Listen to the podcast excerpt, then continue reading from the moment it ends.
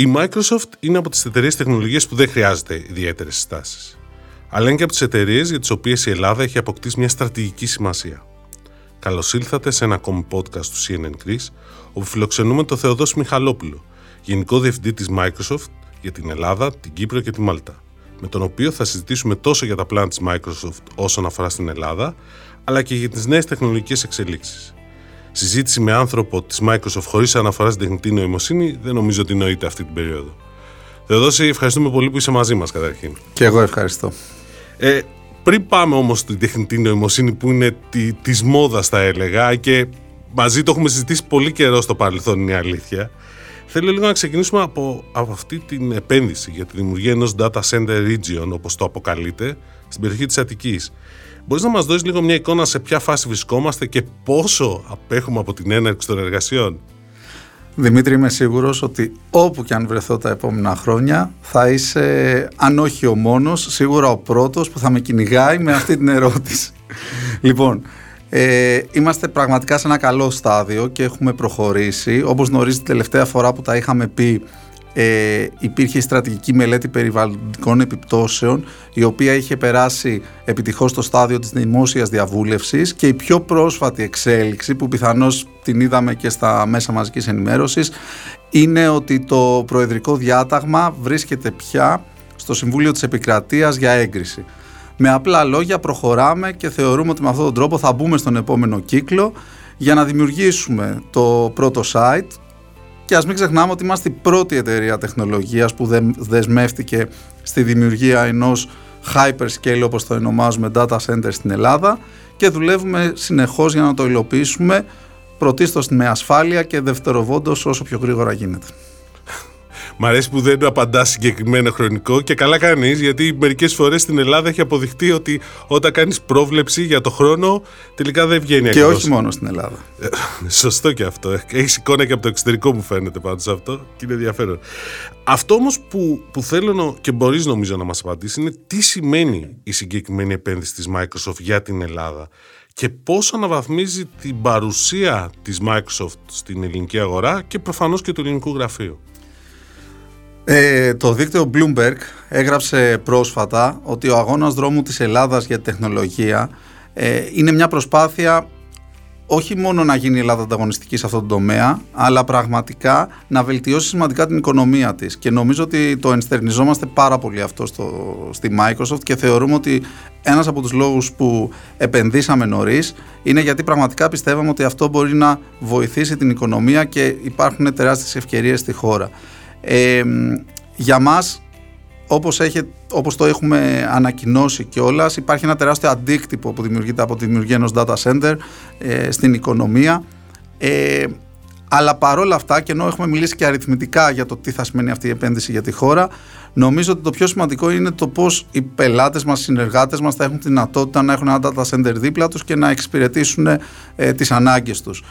Το ελληνικό γραφείο έχει μεγαλώσει πολύ τα τελευταία τρία χρόνια, από τη στιγμή, δυόμιση χρόνια που ανακοινώσαμε αυτή την επένδυση, και νομίζω ότι ήδη έχουμε η, ε, όλη αυτή η επένδυση και η συζήτηση πάνω στο cloud έχουν βοηθήσει πολύ στο να καταλάβουν επιχειρήσεις, ε, οργανισμοί, για ποιο λόγο, βοήθησε και η πανδημία, είναι σημαντικό το cloud και πώς μπορεί να βοηθήσει, και ήδη βλέπουμε σημαντικά βήματα και στην Ελλάδα. Άρα όλη αυτή η συζήτηση δρομολογεί και εξελίξεις για, και για την ελληνική οικονομία και για σαν να δημιουργηθεί και η Ελλάδα να γίνει ένας κόμβος. Αυτό λες, φαντάζομαι. Και νομίζω ότι αρχίζει να γίνεται, έτσι δεν είναι? Ε, φυσικά, γιατί όπως έχουμε πει, δεν θα, η Microsoft δεν θα μπορέσει να κάνει ένα data center στην κάθε χώρα που δραστηριοποιείται. Εννοείται. Οπότε το γεγονός ότι το data center της περιοχής βρίσκεται στην, στην Ελλάδα και συγκεκριμένα στην περιοχή της Αττικής είναι πολύ σημαντικό για όλους.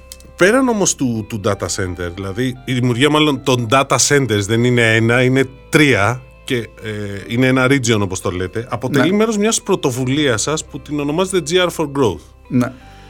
Τι άλλο περιλαμβάνει αυτή η πρωτοβουλία και γιατί, τι ήταν αυτό που σας όθησε να κάνετε αυτή την κίνηση? Ανακοινώθηκε όλο πακέτο, αλλά νομίζω έχουμε δώσει και εμείς, οι δημοσιογράφοι ΤΕΜΕ, έχουμε δώσει μεγαλύτερη έμφαση στα data centers παρά και στα άλλα πράγματα που περιλαμβάνει η πρωτοβουλία. Πράγματι. Ε, η αλήθεια είναι ότι αισθανόμασταν από την αρχή ότι είναι σημαντικό ο κόσμος και, και τα μαζικές ενημέρωσης, δεν σου κρύβω, ε, θα εστιάσουν πολύ στο κομμάτι της επένδυσης.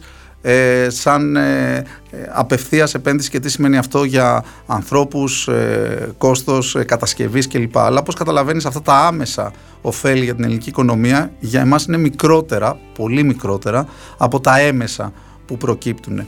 Γι' αυτό τον λόγο πάντα θεωρούσαμε ότι είναι σημαντικό να κάνουμε ένα συνολικό πλάνο επένδυση για την Ελλάδα που θα έχει διαφορετικούς τομείς.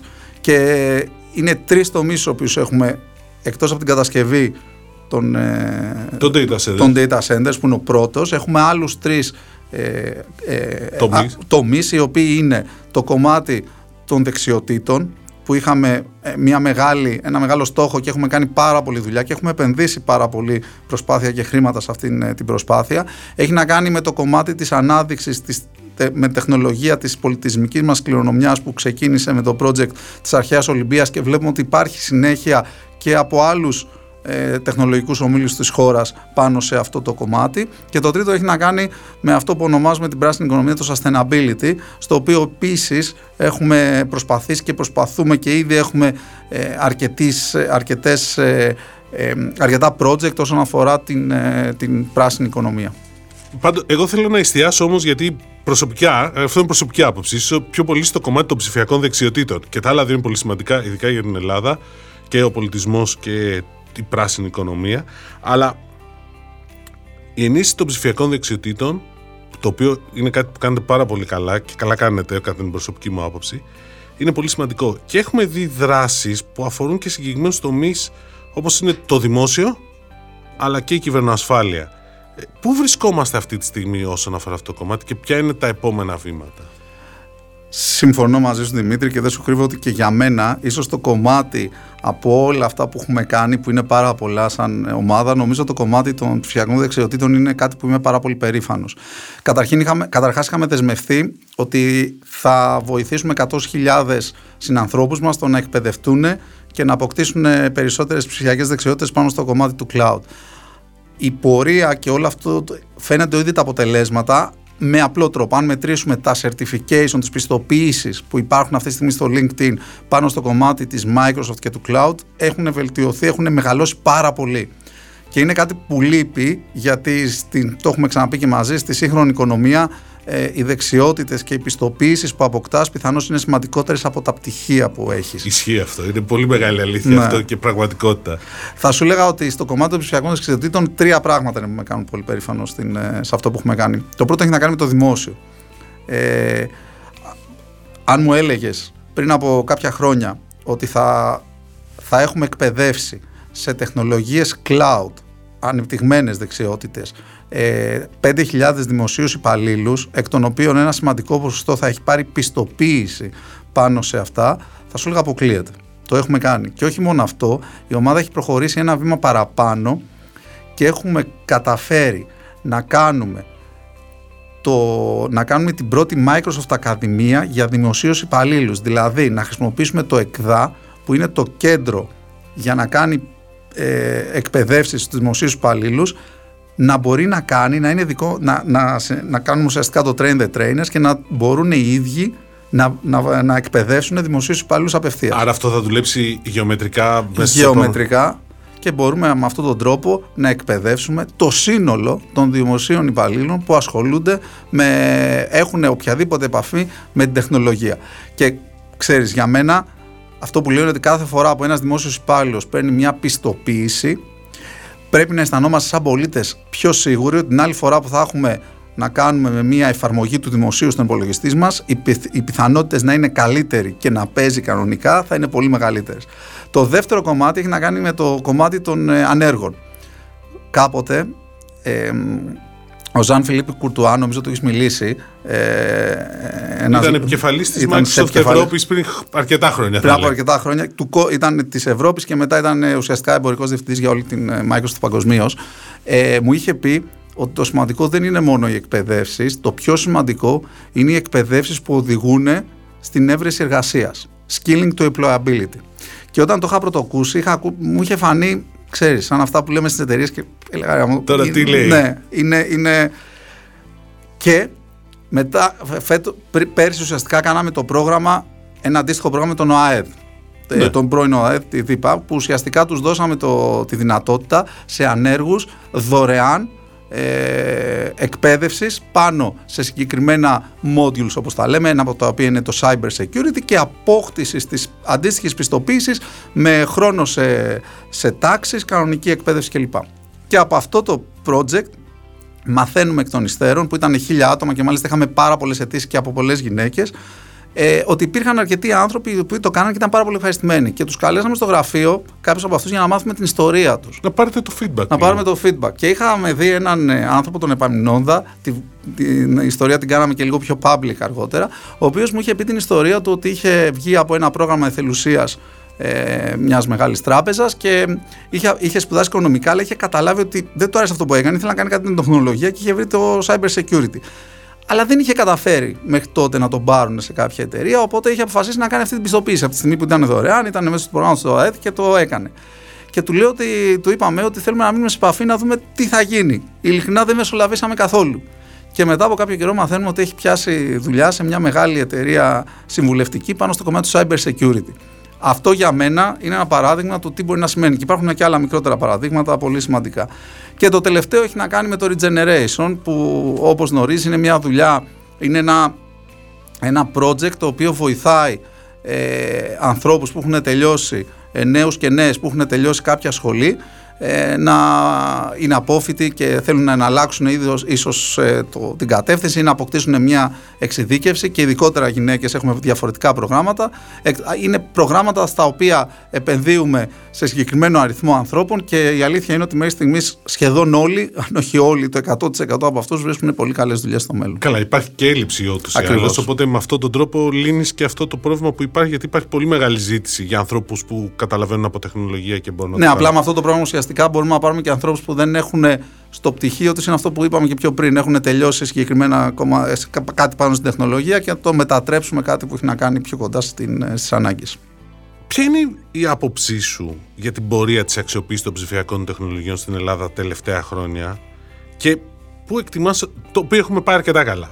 Εντάξει, φαντάζομαι ότι αυτή είναι η απάντησή σου, έχετε κι εσείς βοηθήσει αρκετά όντως, ε, αλλά τι, τι εκτιμάς ότι πρέπει να κάνουμε από εδώ και πέρα, ποια πρέπει να είναι τα επόμενα βήματα? Ναι, νομίζω το έχουμε ξανασυζητήσει και είναι κάτι που με απασχολεί και σε προσωπικό επίπεδο.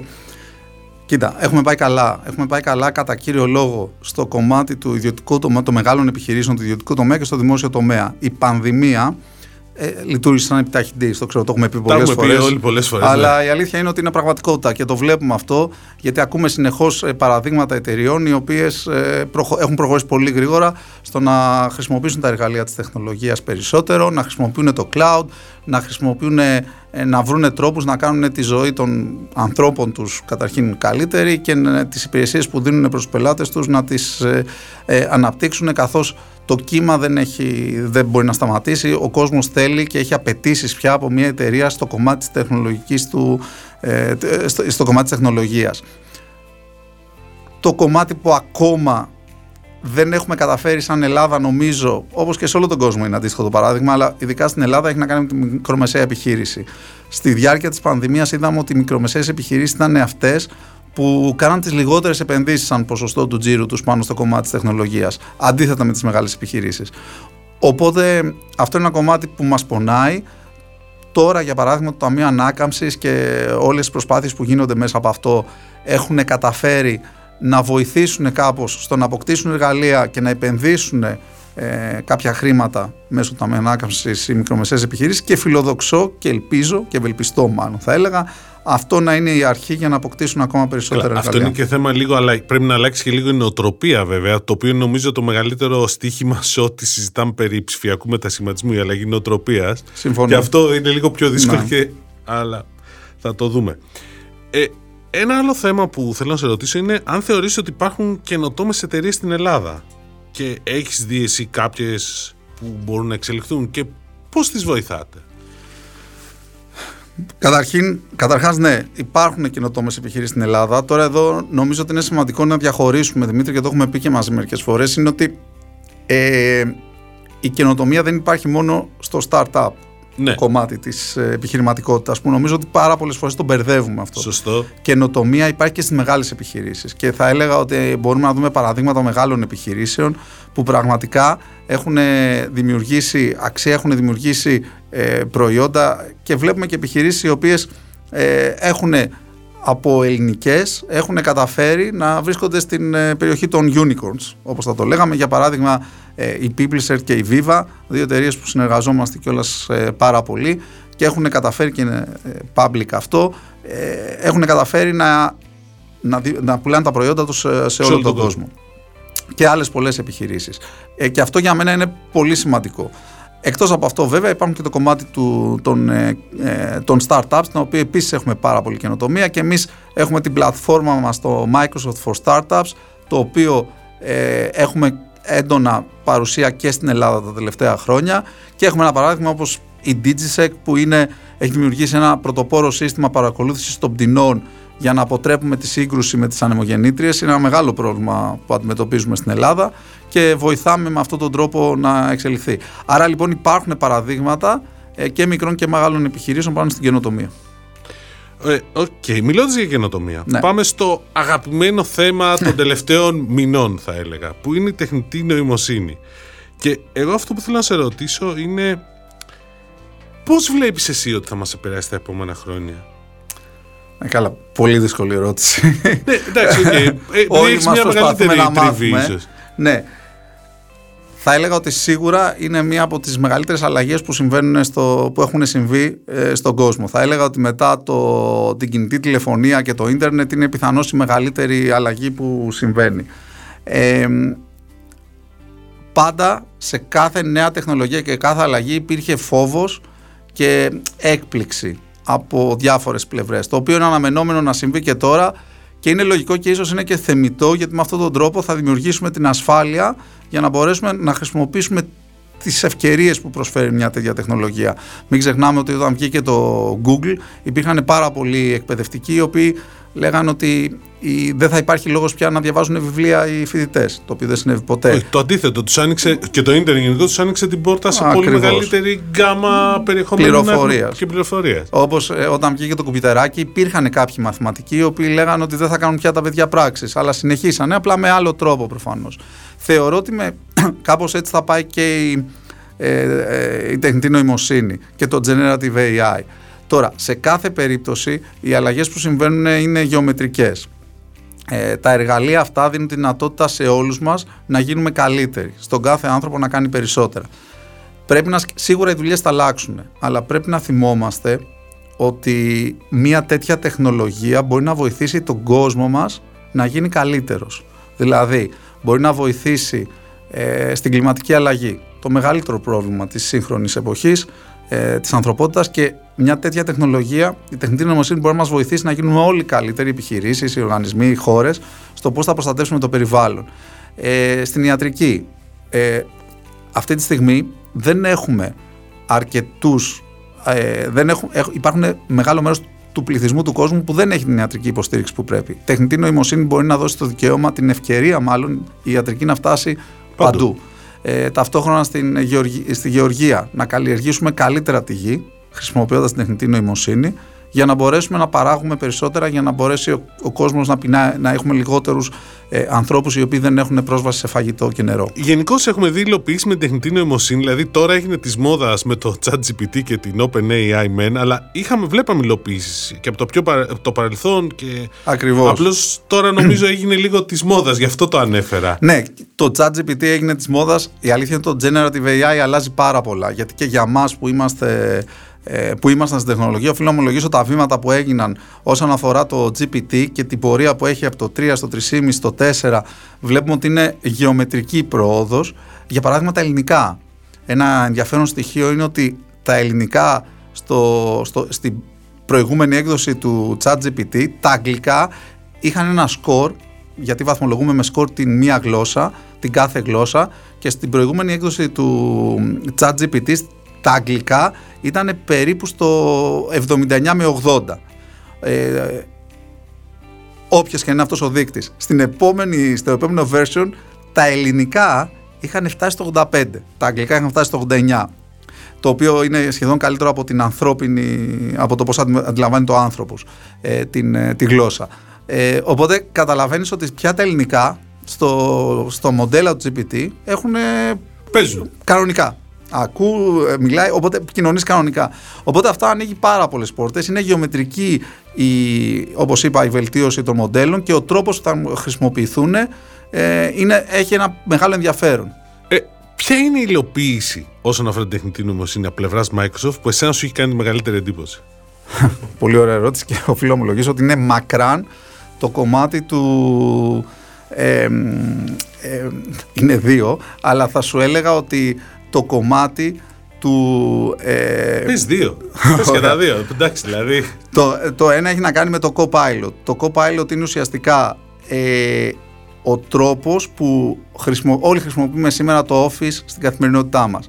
Ε, λοιπόν, το να, αντί να ξεκινήσω μια παρουσίαση που πάντα είναι το πιο δύσκολο κομμάτι, το να του δώσω ένα link από το web και ένα Word document πάνω στα οποία, από τα οποία θέλω να στηριχθώ για να φτιάξω μια παρουσίαση και να μου φτιάξει το πρώτο draft για να ξεκινήσω, είναι μοναδικό. Ή να πάω στο Excel και να του πω ακριβώς το γράφημα που θέλω, αντί να πρέπει να ψάξω, να βρω, να το δημιουργήσω και να του λέω θέλω ένα γράφημα να έχει αυτό στον άξονα Χ, αυτό στον άξονα Ψ και να είναι με γραμμές και επίσης να έχω και ένα τρίτο άξονα. Μαγικό. Χωρίς να χρειάζεται να ξέρω ακριβώς που πρέπει να τα βρω όλα αυτά. Γίνεσαι πιο παραγωγικός, δηλαδή σταματάς να, να κάνεις πράγματα τα οποία είναι, ε, πώς να το πω, λάτζα που λέμε και στη δημοσιογραφική την ε, γλώσσα. Αυτό είναι πολύ μεγάλο ατού και νομίζω θα το δούμε τώρα και στο Windows μέσα να έρχονται. Νομίζω είναι πολύ μεγάλη εξέλιξη. Το ναι, δεύτερο. Το δεύτερο έχει να κάνει με τον προγραμματισμό. Το γεγονός ότι μπορούμε πια να μην χρειάζεται να γράφουμε όλες τις γραμμές του κώδικα. Και ξέρεις, όταν το γράφουμε κώδικα, πάρα πολλές φορές επαναλαμβανόμαστε. Ναι. Με αυτόν τον τρόπο τώρα με την τεχνητή νοημοσύνη μπορούμε να εξηγούμε τι θέλουμε και να, να μας, το, το να μοντέλο το να μας γράφει τον κώδικα ή επίσης αν καταλαβαίνει ποιο είναι το function που θέλουμε να φτιάξουμε την περιοχή να μας το παράγει μόνος του και να μας, λέει, να μας βοηθάει. Με αυτόν τον τρόπο πριν από δύο τρεις μήνες, που τώρα πια σε αυτήν την εποχή που ζούμε, δύο τρεις μήνες είναι μεγάλη αλλαγή. Είναι, λες και είναι μια δεκαετία πίσω, ίσως. Αλλά... Ο, ο head developer της Tesla είχε πει ότι είναι η σημαντικότερη αλλαγή που έχει δει τα τελευταία χρόνια, καθώς το ογδόντα τοις εκατό της δουλειάς του πια δεν χρειάζεται να. Το ογδόντα τοις εκατό του κώδικα που έγραφε δεν χρειάζεται να το γράφει. Όταν λοιπόν συνειδητοποιείς ότι σε έναν κόσμο που λείπουν προγραμματιστές, μπορούν. Οι ίδιοι προγραμματιστές και άνθρωποι που καταλαβαίνουν λίγο πιο. Καταλαβαίνουν τον τρόπο που γράφεται μια εφαρμογή να μπορούν να προγραμματίζουν πέντε φορές πιο γρήγορα. Καταλαβαίνεις τι σημαίνει αυτό για την ποιότητα της τεχνολογίας που μπορούμε να δημιουργήσουμε σαν κόσμος, σαν ανθρωπότητα. Αυξάνεται η παραγωγικότητα που νομίζω είναι κλειδί και επίσης αντιμετωπίζεις και το πρόβλημα της έλλειψης που υπάρχει. Ακριβώς. Κλείνοντας το εξής, έρχεται κάποιος ή κάποια και σε ρωτάει. Πώς θα είναι ο κλάδος στο ψηφιακό τεχνολογικό σε πέντε χρόνια? Τι το απαντάς? Ενδιαφέρουσα ερώτηση. Κοίτα, νομίζω ότι... Τι βλέπεις να έρχεται είναι ουσιαστικά. Σε πέντε χρόνια είναι πολλά, το ξέρω. Ναι, ναι, ναι. Νομίζω ότι ίσως θα, θα συνεχίσω από εκεί που σταμάτησα. Νομίζω ότι θα υπάρξει ένας εκδημοκρατισμός της τεχνολογίας. Μέχρι τώρα τον... Ε, το κομμάτι του development, του να, γράφ, του, του, να, φτιάχνω μια του να φτιάχνω μια εφαρμογή, εξαρτόταν από τα χέρια που έχεις. Δεν εξαρτόταν από την, τόσο πολύ από την καινοτομία, το πόσες, όποια ιδέα και να είχες. Καταρχήν έπρεπε, καταρχάς έπρεπε να βρεις αυτούς που θα τη δημιουργήσουν και έπρεπε να έχεις, να έχεις ε, πρόσβαση σε πολύ καλούς ανθρώπους, οπουδήποτε στον κόσμο. Οπότε αυτό δημιουργούσε...